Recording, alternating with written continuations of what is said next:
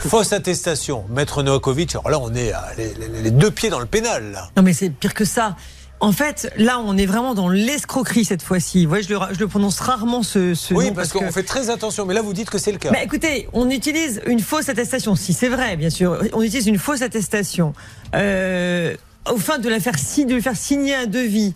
Euh, bien sûr, ça s'appelle des, des, des, des, des feux, des artifices destinés à la pousser à Alors, signer. juste, parlons de cette on est dans fausse attestation. Qu'est-ce qui nous laisse croire que c'est une fausse attestation En fait, on le sait parce que euh, euh, après coup, Valérie a fait des recherches. Elle a appelé Assurance, qui lui a dit que le numéro de contrat qu'il y avait sur l'attestation qu'elle avait sous les yeux correspondait à une autre entreprise. Voilà. Donc, Voilà. il a usurpé l'attestation de quelqu'un d'autre. Imaginez si vous l'aviez fait avant ça. C'est-à-dire que lorsque l'artisan vient, vous lui dites bonjour monsieur, c'est super, on va travailler ensemble, donnez-moi votre attestation, vous la prenez, laissez-moi une seconde, je vais aux toilettes. En fait, vous n'allez pas aux toilettes, c'est une ruse. Vous allez téléphoner à l'assureur en lui disant j'ai une assurance sous les yeux, est-ce que ce monsieur est assuré? Vous découvrez ça.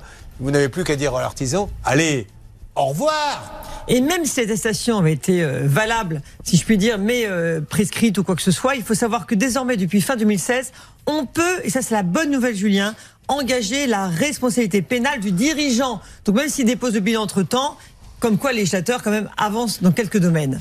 Et dernière chose, Julien, j'insiste, la loi de août 2015 oblige désormais à ce que tout le monde, enfin, tous, les, tous les constructeurs, tous les artisans doivent joindre à leur devis l'attestation d'assurance. C'est obligatoire et également à la facture.